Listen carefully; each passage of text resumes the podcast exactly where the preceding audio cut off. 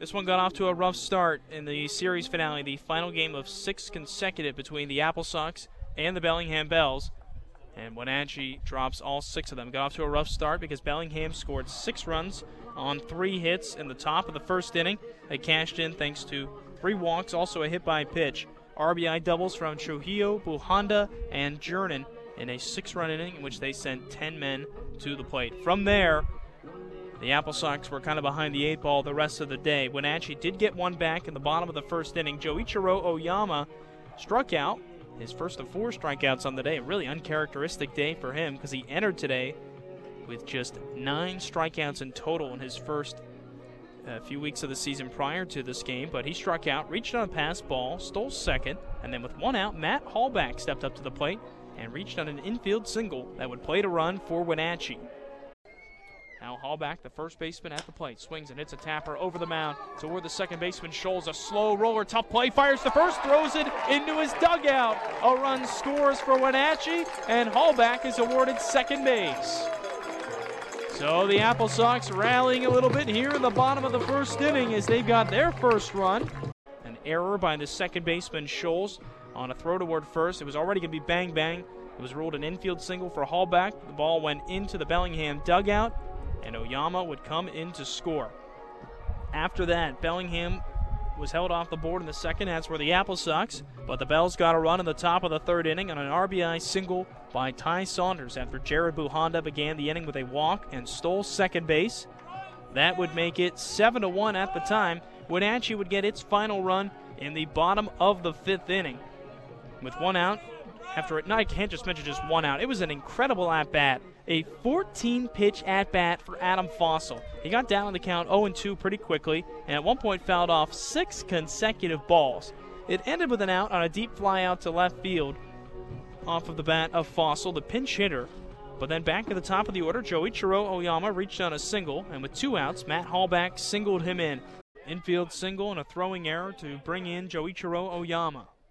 He's at second right now. Scored the Apple Sox only run of the game. He leads the WCL with 16 runs scored this year. Halbach swings, hits one up the middle. Oyama's going to get the windmill around third base. Coming around without a throw, he will score.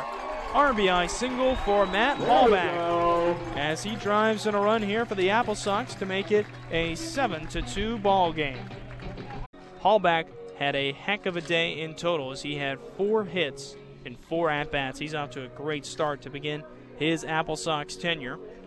He would add another single in the eighth inning. Wenatchee wouldn't score any more runs after that one in the fifth, and they would give up a three spot in the top of the ninth inning. Tough day for Felix Schlade. He allowed all six of the runs of the first inning, only got one out.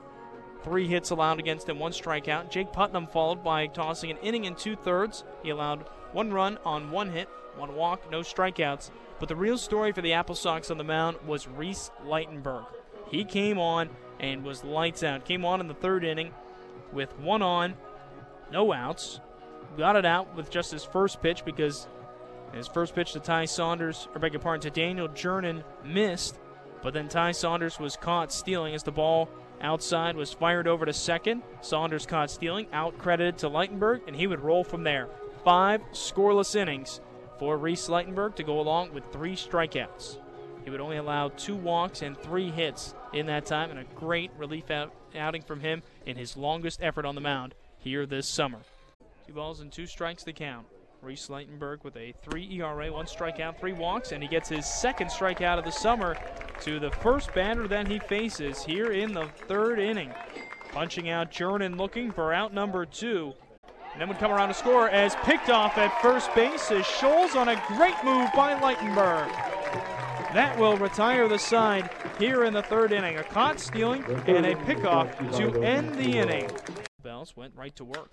Here's a ground ball hit toward the second baseman Davini. Flips to Oyama at second for one. The throw to Halbach at first is in time. 4 6 3 on the inning double play to retire the side. Here comes the 0 2 to Cresswell. And it's in there for called strike three. Cresswell down looking. That's the third time that an Apple Sox pitcher has recorded a strikeout. Two of them have been to Cresswell. Second punch out of the ball game for Leitenberg. Trying to get a big punch out here for the Apple Sox. The 2 2 pitch. Swing and a miss for strike three. He's fired up, heading back to the Wenatchee dugout as the Apple Sox hold the Bells off the scoreboard here on the top of the fifth. On our third base is Van Remortel with two down. Bujanda stings one out toward right. It is right at the right fielder Miller, and he makes the grab. Five scoreless innings so far for Leaf from Reese Leitenberg. He's been phenomenal so far for the Apple Sox. But for the Apple Sox, not much else to really look forward to from this one as they fall 10 to 2 against the Bellingham Bells. This wraps up a stretch of 10 games in 2 days. Not 2 days. 10 games in 9 days for the Apple Sox. It began on June 11th and it ends here on June 19th with Wenatchee falling. They have lost six straight in West Coast League play, seven straight overall, including last Monday's loss against the Northwest Star Academy.